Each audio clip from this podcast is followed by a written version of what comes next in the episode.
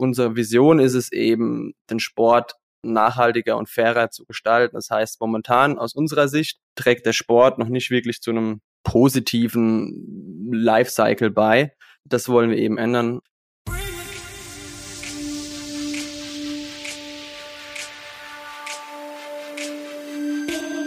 Mit Planetics.de ist im Oktober 2020 ein neuer Marktplatz live geschaltet worden. Das wäre jetzt grundsätzlich nichts Ungewöhnliches, auch nicht in der Sportbranche. Plattformen dieser Art gibt es mittlerweile zahlreiche. Die Ausrichtung des Unternehmens aus München ist aber schon nochmal einen genaueren Blick wert. Auf Planetics.de werden nur Sportprodukte, speziell Bekleidung verkauft, die nachhaltig hergestellt wurden. Was aber genau sind die Kriterien? Was müssen die Markenanbieter vorweisen, um aufgenommen werden zu können? Und welche Rolle soll künftig der Sporthandel auf dieser Plattform spielen? All diese Fragen kläre ich jetzt gleich mit Fabian Hörst, Mitgründer und Managing Director bei Planetics. Der hat wie seine beiden Geschäftspartner Alexandros Taflanidis und Raphael Breitner trotz ihrer jungen Jahre 29, 30 und 27 schon einige Berufserfahrung sammeln können und das bei sehr bekannten Unternehmen. Auch darüber wird uns Fabian Hörst ein bisschen mehr erzählen. Jetzt würde ich sagen, legen wir los und Ihnen viel Spaß beim Hören.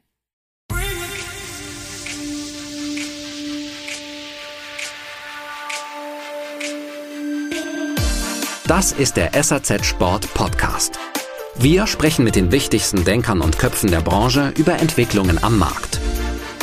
Was ist Ihre Meinung und welche Momente waren für Sie persönlich entscheidend? Ja, hallo Fabian, willkommen zum Podcast von SAZ Sport. Danke für deine Zeit erstmal.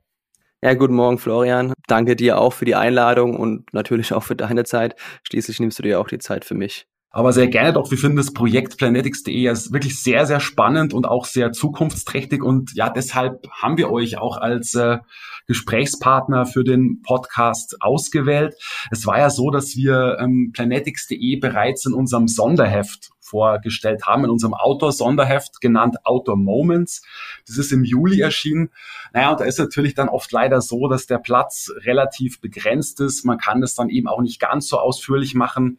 Und also, wie gesagt, wir sehen eben planetix.de als ein sehr, sehr, sehr spannendes und sehr zukunftsträchtiges Projekt.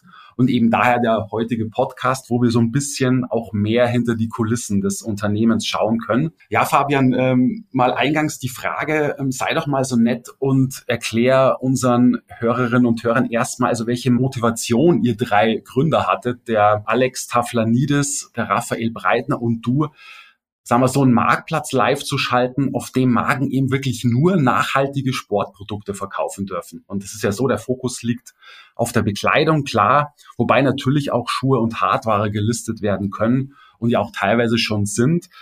Die Sportarten, auf die ihr euch konzentriert, sind dann Running, Outdoor und Fitness, Schrägstrich, Yoga. Also leg mal los, Fabian. Was war so die Motivation, ja, einen wirklich einen sehr ungewöhnlichen Marktplatz auch jetzt auf, an den Start zu bringen?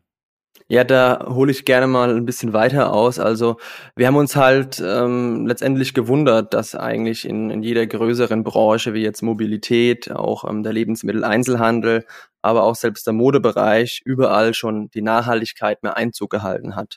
Und wir sind alles drei passionierte Sportler, die sehr divers Sport machen und leben, würde ich sagen, auch relativ bewusst und achten auf unseren Konsum und haben uns halt immer wieder die Frage gestellt, was macht denn eigentlich der Sport dafür? Je mehr wir dann auch selber nach nachhaltigen Produkten im Sportbereich gesucht haben, haben wir immer mehr gemerkt, Mensch, es ist ziemlich schwer, etwas Gescheites zu finden. Bis dato war halt immer, ja, die Suche sehr individuell und sehr intensiv auf ja, Google oder Ecosia, um eben dann sein passendes Produkt zu finden. Und wir haben uns halt dann die Frage gestellt, geht's anderen auch so? Haben eben auch auf anderen Plattformen geschaut, äh, ja, auf konventionellen Plattformen wie jetzt Keller Sports oder auch Sportcheck, ich will jetzt kein Name-Dropping machen, aber einfach nur ein paar zu nennen. Und da war es eben auch schwierig, weil da, sage ich mal, eher die großen Marken den Platz einnehmen. Und auf nachhaltigeren Plattformen wie jetzt der Avocado Store geht es dann doch eher um Fashion und um den Alltag. Letztendlich gab es für den nachhaltigen Sport noch keine wirkliche Anlaufstelle. Und da sind wir dann eben peu à peu oder Schritt für Schritt äh, rangegangen und haben uns die eben die Idee überlegt und haben die dann auch nach und nach getestet, bis wir dann letztendlich ähm, den Schluss gefasst haben, ähm, zu gründen und haben dann so mehr oder minder alles auf eine Karte gesetzt, haben gesagt, jetzt oder nie. Und unsere Vision ist es eben, den Sport nachhaltiger und fairer zu gestalten. Das heißt, momentan aus unserer Sicht trägt der Sport noch nicht wirklich zu einem positiven Lifecycle bei. Das wollen wir eben ändern. Das ist unsere Vision dahinter, weil wir halt immer gesagt haben, es ist irgendwie paradox, dass man als aktiver Mensch rausgeht, man genießt die Natur, aber der, der, der Art und Weise, wie man dafür letztendlich konsumiert, zerstört eben jene Natur. Und ja, dieses Paradoxon will ich es mal nennen, das wollen wir angehen. Okay. Du hast ja im Vorgespräch auch nochmal explizit erwähnt, dass ihr drei jetzt keine Greenhorns seid. Also ihr habt schon den ein oder anderen sehr illustren Namen in eurer Vita stehen. Ähm, sag dazu vielleicht bitte nochmal kurz was. Also wo habt ihr vorher gearbeitet? Der Alex, der Raphael und du? Also den, den Alex kenne ich beispielsweise aus unserer gemeinsamen Zeit vom dualen Studium bei Aldi Süd. Ihn hat es danach äh, zur Autovermietung Sixt verschlagen, wo er auch eine Station am Berliner Alexanderplatz geleitet hatte. Mich hat es dann später auch zum weiteren Discounter zu Lidl äh, verschlagen und den Raphael, den ich über unsere gemeinsame Zeit äh, hier in München kennengelernt habe, war bei Amazon zuvor ähm, und war dann auch beim Company Builder Bitrock hier in München. Und hier haben wir eben einerseits gesehen, wie man effizient arbeiten kann. Also gerade sage ich mal, die Discounter oder auch Amazon sind da in der Hinsicht schon ein Vorbild. Wir haben aber auch gleichzeitig gesehen, wie wir die Dinge eben für falsch erachten, wie wir das eben anders machen möchten. Und mit dieser Erfahrung eben wollen wir das mit Planetics eben besser machen. Ja, verstehe. Ähm, bevor wir mal darauf eingehen, was für euch nachhaltig jetzt genau bedeutet, ähm, wie die Aufnahmekriterien für die Marken so aussehen. Da gibt's eine News mal auch von Planetics äh, zu verkünden. Und zwar bekommt ihr als Startup finanzielle Unterstützung und das von einer durchaus prominenten Seite. Erzähl mal, was hat's damit auf sich? Ja, genau. Also wir haben letzte Woche unsere erste Finanzierungsrunde verkündet, weil wir einfach auf der einen Seite gemerkt haben, dass wir mit dem Marktplatzmodell, wie das eben auch so ist, schneller vorankommen müssen, um eben auch den Sport schneller nachhaltiger zu machen. Und dafür braucht es einfach mehr Ressourcen. Auf der einen Seite dann Personal, aber auch dann natürlich Geld. Und da, daher hat man uns auf die Suche gemacht und nach wirklich passenden Partnern Ausschau gehalten. Und jetzt hast du es natürlich auch schon ein bisschen ge genannt, äh, prominenter Seite. Uns war wichtig, eben auch Expertise mit reinzuholen. Also wir haben auf der einen Seite den Jürgen Habermann als, als ehemaliger Geschäftsführer der Sportcheck GmbH, der uns in der Hinsicht unterstützt. Aber wir haben auch mit dem Bernd Geilen ähm, ein ehemaliges Vorstandsmitglied der ING Deutschland, aber auch die Andrea Lederer, ähm, die Amazon Fashion in Deutschland mit aufgebaut hat und jetzt Director E-Commerce ist bei Douglas. Also nur mal ein paar Namen zu nennen, die uns dann in der Hinsicht in verschiedenen Gebieten eben helfen können, nicht nur monetär was so ein bisschen die Kirche auf der Sahne ist, dass diese Unterstützer und Unterstützerinnen uns alle auch nicht nur jetzt monetär unterstützen, aber auch von unseren Werten her. Ähm, wir teilen die Werte, wir teilen die Vision von Planetics und ich glaube, das ist so ein bisschen in, im Startup-Zirkus, will ich es mal nennen, ja doch immer wichtig, ähm, weil es da meistens ja doch immer nur um den schnellen Profit geht. Genau, das sind dann sogenannte Business Angels, ne, wie man sie Genau, also wir haben Business Angels und zwei ja, kleinere Family Offices dabei. Genau. Mhm. Kannst du vielleicht auch noch was zur Summe sagen? Also die Summe, die liegt im ja, sechsstelligen Bereich. Ähm, geht, geht also eher nicht Richtung siebenstellig, sondern ist dann, dann doch eher so in der Mitte ähm, so ein bisschen anzusiedeln. Genau. Ganz genau darf ich es leider nicht äh, sagen. Ja, kein Problem, alles gut.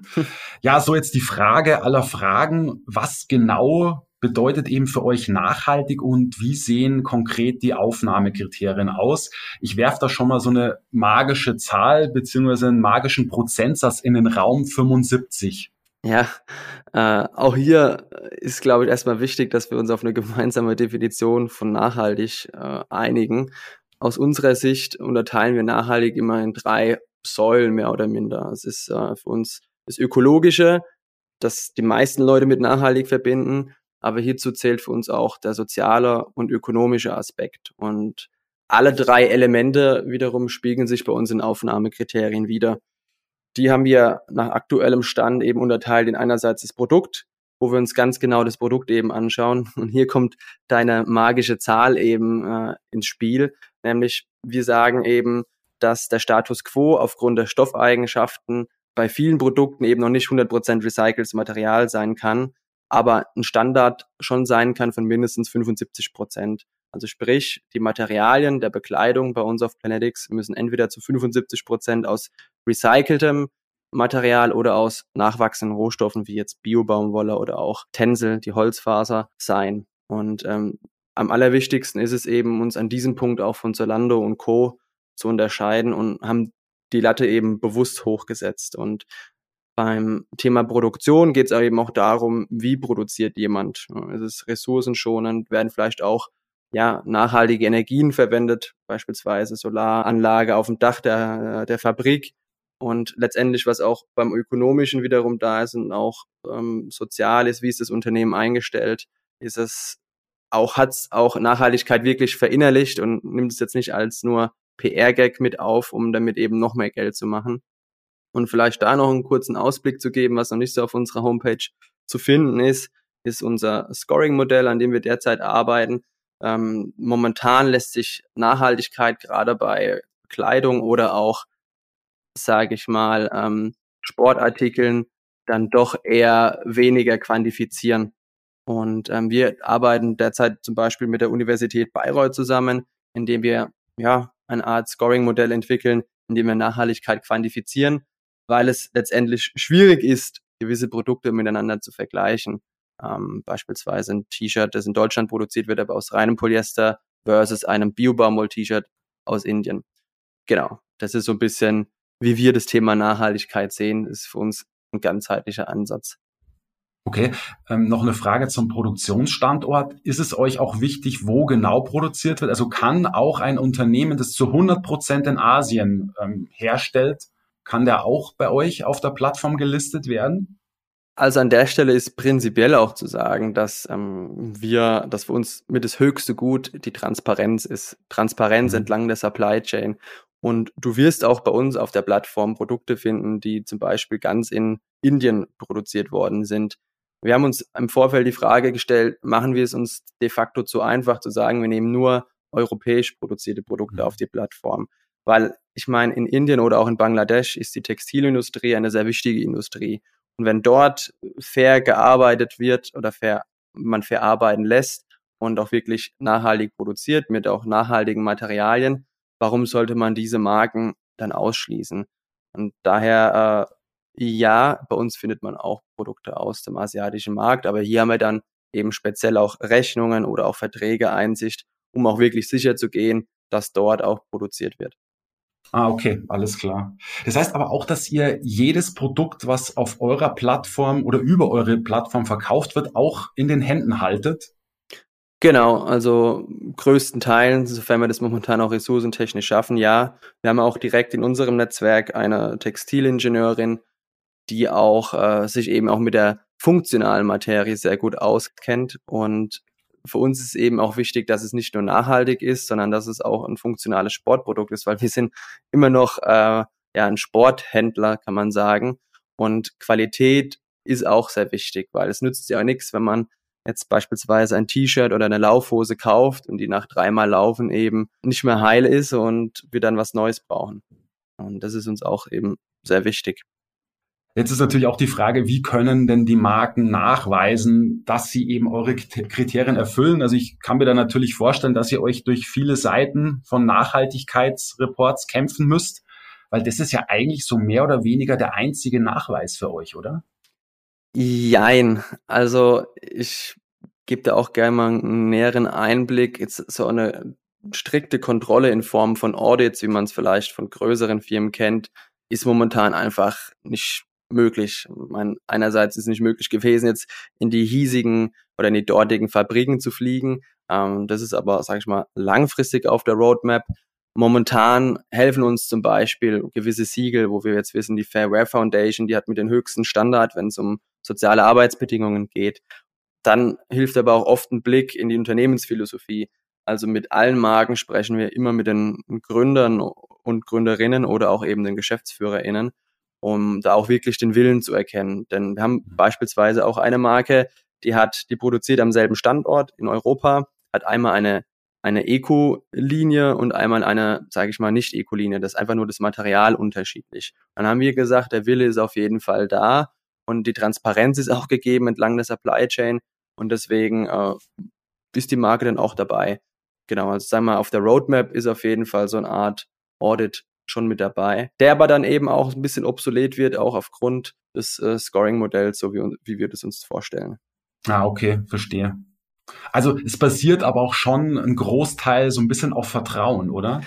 Ja, also ich glaube, ähm, vieles im Leben, auch bei größeren Unternehmen, basiert auf Vertrauen. Meine, wir sind alles Menschen. Da wie überwiegt auch das Persönliche. Klar kann man sich auch mal täuschen. Aber wenn wir halt wirklich ein, ein, ein, schlechtes Gefühl bei der Sache haben, bei einer gewissen Marke, was auch vielleicht schon mal vorkam, wo wir sagen, ah, ist uns jetzt nicht ganz so geheuer, dann lehnen wir das auch eher mal ab.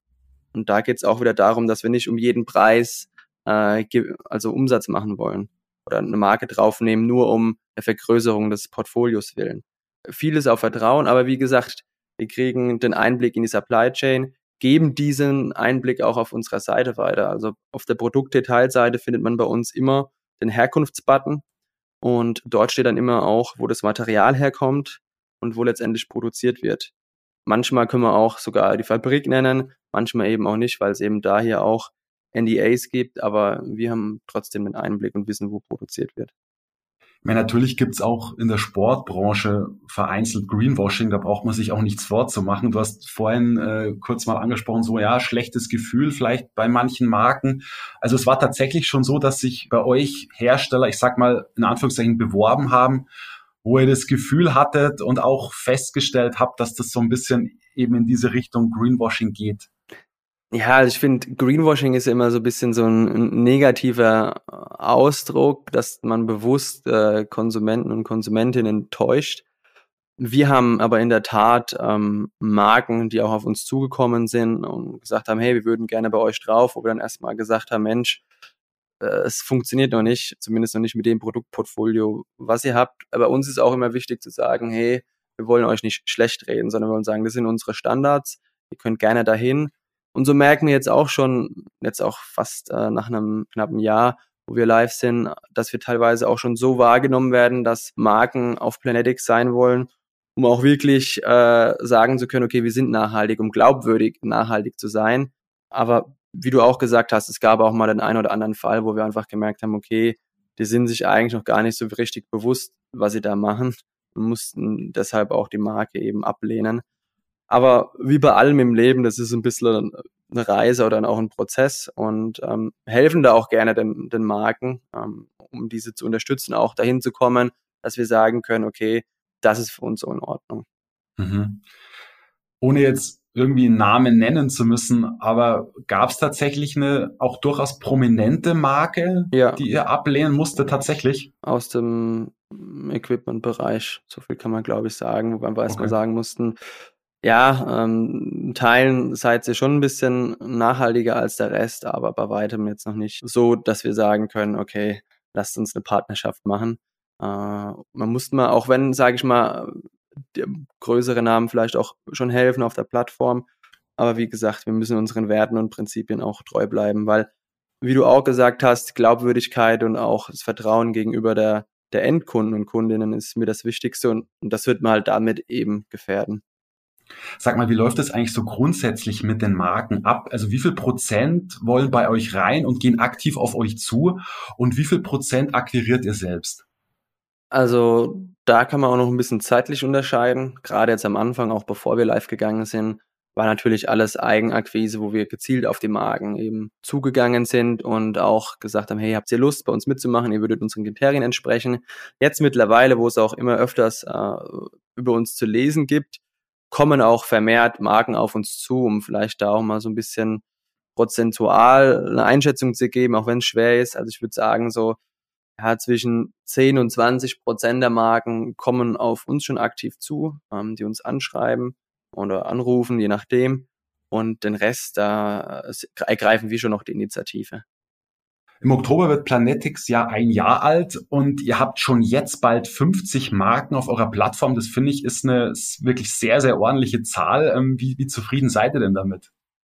Ja, also wenn, wenn wir anderen Leuten immer von uns, äh, von unserem, sage ich mal, Erreichtem erzählen, dann, dann sagen, dann sind die mir meistens sehr erstaunt und sagen, okay, ihr habt 50 Marken, über 1000 Produkte, den und den Umsatz, auch die äh, technische ja, Voraussetzungen geschaffen. Also man muss sich auch mal vorstellen, wir haben ja einen Marktplatz ähm, und haben eine Schnittstelle auch gebaut ähm, zu jedem von unserer Brands und äh, haben jetzt auch unsere erste Finanzierungsrunde erreicht und ist ja nach außen hin betrachtet schon, wo man sagt, Mensch, ist ja mal nicht schlecht. Aber wir haben da meistens immer so ein bisschen ein Problem äh, mit uns selbst, weil wir einen relativ hohen Anspruch haben und wir loben uns deshalb wenig zu selten. Also wir nehmen uns manchmal bewusst die Zeit, um auch zu reflektieren und zu sagen, Mensch, das haben wir schon gut gemacht, da, da fehlt's noch. Ein guter Meilenstein, aber wir sehen halt das gigantische Potenzial, das wir haben, weil wir auch natürlich perspektivisch sagen, wenn man, wenn das in Deutschland funktioniert, und davon sind wir überzeugt, ist es ja auch ein Thema, das man mit dem Marktplatzmodell ja auf ganz Europa beispielsweise ausbauen kann. Deswegen sind wir dem gegenüber meistens immer unzufrieden und wollen einfach mehr. Und äh, ja, deswegen ist es immer so, kommt drauf an, wann du uns fragst. okay. Also ist immer so ein bisschen zeitkundabhängig. Momentan würde ich jetzt sagen, nach letzter Woche ähm, eher gerade wieder zufrieden, aber wir, wir wissen auch, dass wir noch einiges zu tun haben, um dahin zu kommen, wo wir denn hinkommen möchten.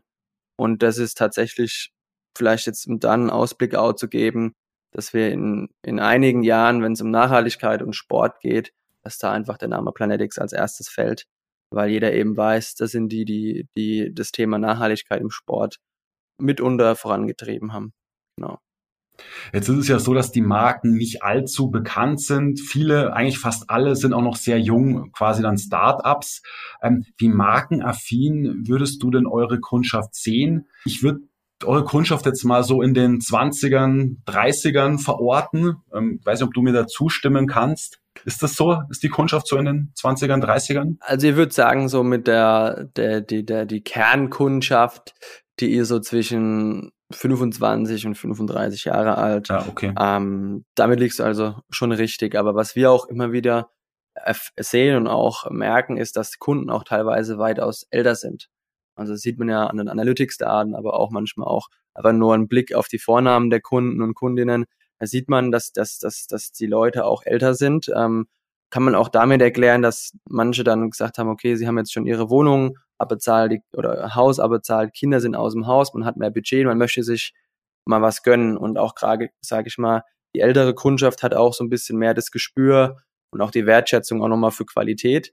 Und unsere Produkte sind sehr hochwertig und äh, das äußert sich dann auch manchmal in der Kundschaft wieder. Und auch im Hinblick der Markenbekanntheit ähm, wir haben vor paar Wochen oder vor zwei Monaten eine, auch eine Umfrage diesbezüglich mal durchgeführt, generell, um unsere Kunden und Kundinnen besser kennenzulernen, wie man das als junges Unternehmen eben so macht. Ja. Und da kam überraschenderweise raus, dass, dass die Marken gar nicht so eine große Rolle spielen. Tatsächlich wird sehr wertgeschätzt, dass wir eben kleinere, auch regionale Unternehmen damit unterstützen und denen auch ja, Sichtweite Sicht, verschaffen. Und es ist eben aber auch wiederum in deiner Hinsicht so, dass die Marken in ihrer jeweiligen Nische doch schon relativ bekannt sind. Also wenn man jetzt sich kleinere Yoga-Brands anschaut oder auch nachhaltige Running-Brands, dann merkt man, die sind in der Nische schon sehr bekannt und genießen dort höchstes Vertrauen. Und das wiederum ist dann auch wichtig für uns. Aber wir merken natürlich auch, und da werden wir auch nicht drum rumkommen, dass manche Kunden natürlich markenaffin sind und ähm, das wird auch in der Zukunft auch äh, eine Priorität haben, dass wir da ähm, mit gewissen Marken eben da auch eine Partnerschaft aufbauen. Ich meine, es gibt ja gewisse Vorreiter in Deutschland. Ähm, wenn man an Nachhaltigkeit im Sport denkt, dann ist das äh, ist da ja VD, äh, VD zu nennen. Um, international kennt man ja Patagonia oder jetzt als mhm. Sportbrand auch noch jetzt Allbirds, was ja auch ein Startup ist aus den USA. Da tut sich schon einiges und wird man dann hoffentlich über kurz oder lang auch bei Planetics finden. Ja, weil du hast es vorher schon auch ja kurz mal eingeräumt, so das ein oder andere Zugpferd wäre nicht so ganz schlecht, oder? Ja, also ich meine, es ist ja dann so, wo man dann auch denkt als als Endverbraucher, Endverbraucherin, Mensch, die haben die auch überzeugt. Also scheint nicht so schlecht zu sein und auch so ein bisschen seriös, wenn man natürlich auf eine Plattform geht, egal ob es jetzt Sportartikel sind oder Essen oder was auch immer, wenn man dann keinen Markenartikel, sage ich mal, oder keine Marke sieht, die man kennt, dann ist man vielleicht erstmal so ein bisschen zurückhaltend. Ist eine natürliche Haltung, ist auch okay. Ähm, dem versuchen wir natürlich durch unsere Offenheit, wie wir uns als Unternehmen präsentieren, entgegenzuwirken. Aber wir möchten natürlich auch mit, mit äh, größeren Marken zusammenarbeiten. Sage ich mal, im, im Handel oder generell spricht man ja auch so ein bisschen von Short-Tail- und Long-Tail-Ansatz. Also wenige große Marken, aber auch viele kleinere bis mittlere Marken. Und äh, den verfolgen wir. Hm. Wenn du hast vorhin äh, die Marken VD und Patagonia angesprochen, das wären dann durchaus Kandidaten. Das wären durchaus Kandidaten, die nicht nur das Produktportfolio passt dann zu Planetics, sondern auch äh, deren Werte und deren Philosophie. Also wenn man sich anschaut, wie Patagonia, wie radikal die teilweise unterwegs sind, aber auch Faude, die, äh, die da wirklich ja, Pionierarbeit in Deutschland leisten und geleistet haben, dann ist es natürlich ein Ziel, mit denen zusammenzuarbeiten. Weil wir auch wiederum sagen, durch Austausch, durch Diskurs in der Hinsicht können wir uns auch gegenseitig nach vorne treiben. Und wie gesagt, wir haben diesen auch wissenschaftlichen Einblicke ähm, aufgrund der Arbeit, die wir jetzt gerade leisten für den Planetics Index, für das Scoring-Modell.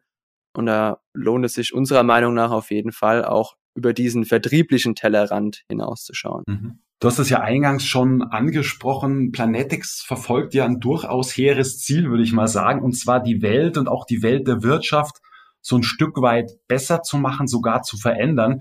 Und ich würde gerne mal unseren Hörerinnen und Hörern noch ein Statement vorlesen, das ihr auf eurer Website äh, gemacht habt. Und zwar lautet es wie folgt. Das Ziel von schneller und grenzenloser Profitmaximierung ist in vielen Unternehmen und Startups fest verankert.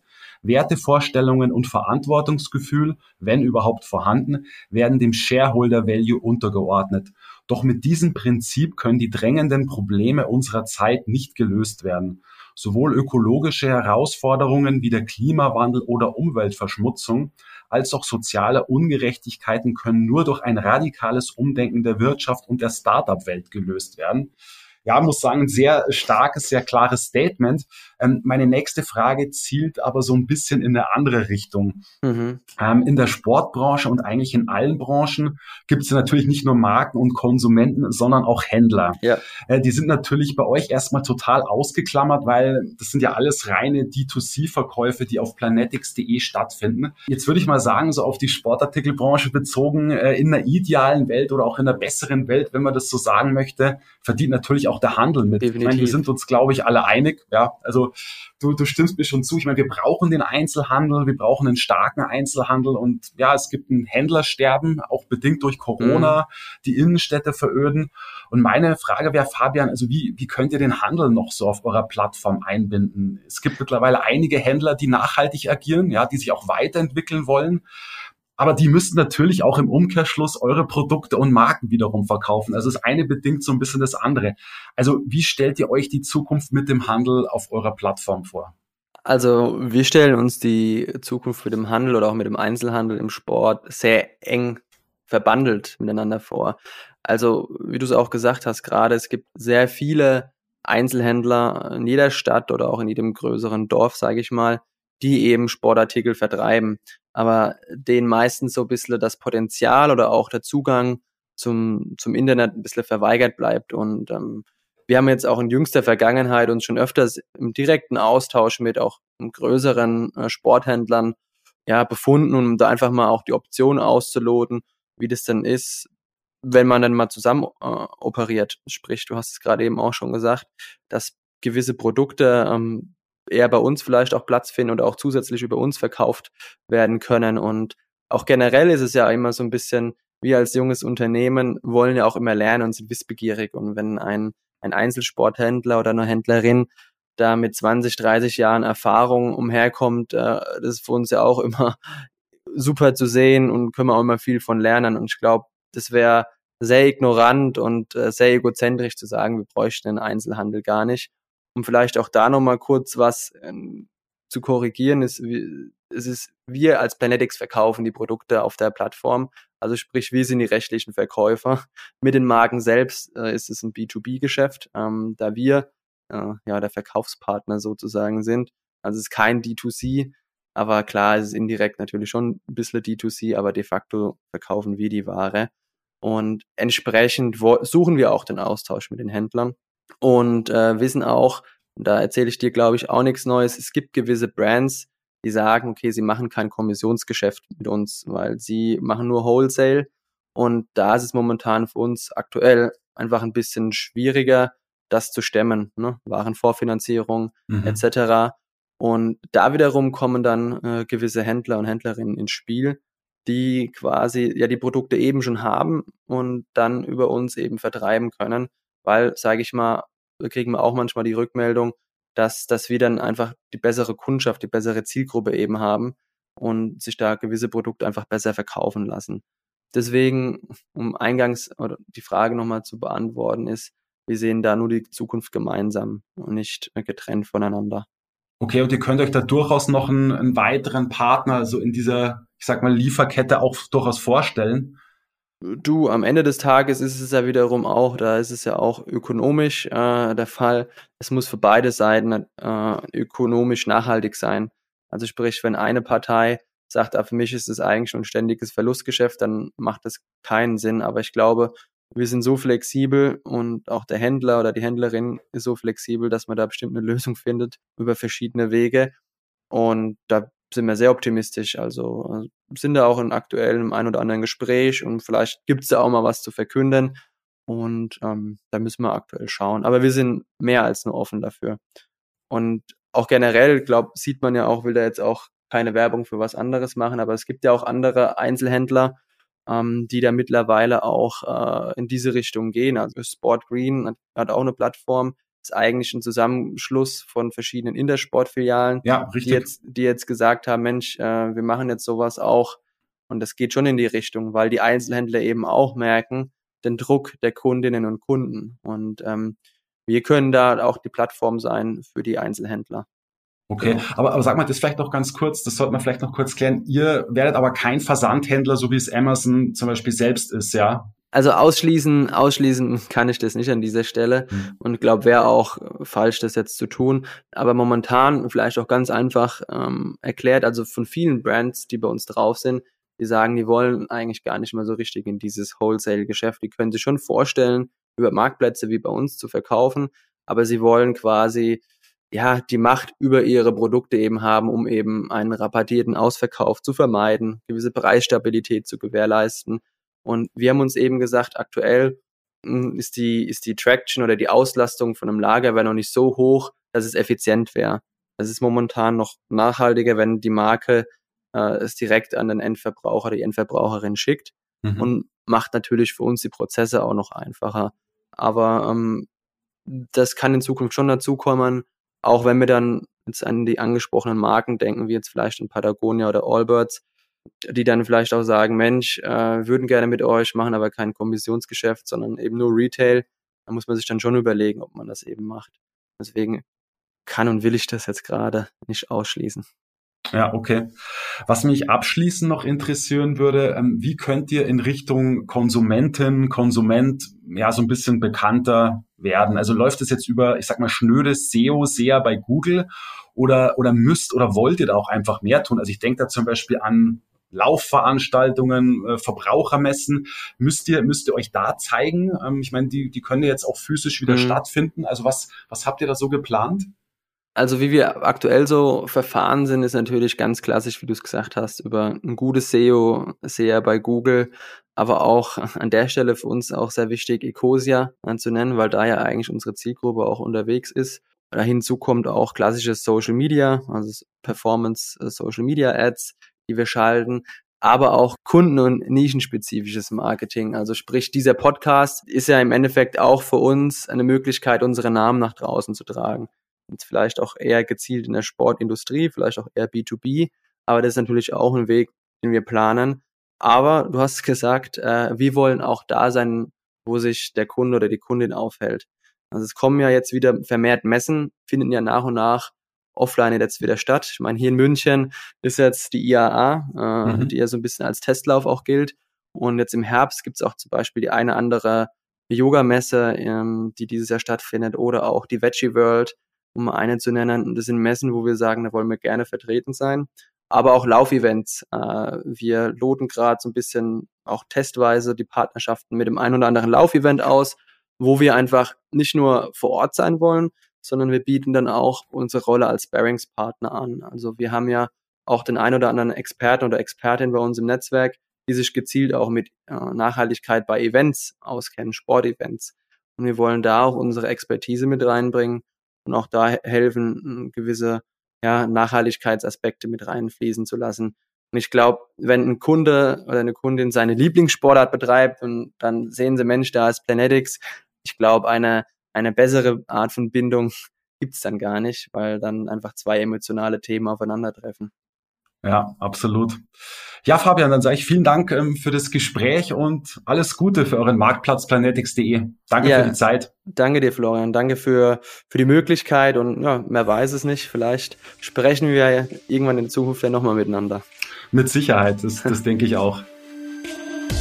Das war der SAZ Sport Podcast. Sie finden alle Folgen online auf unserer Website www.srzsport.de sowie auch auf Spotify, Google Podcasts und Apple Podcasts. Folgen Sie uns, um keine weitere Folge zu verpassen. Wir freuen uns über Ihr Feedback und Anregungen und hören uns beim nächsten SAZ Sport Podcast.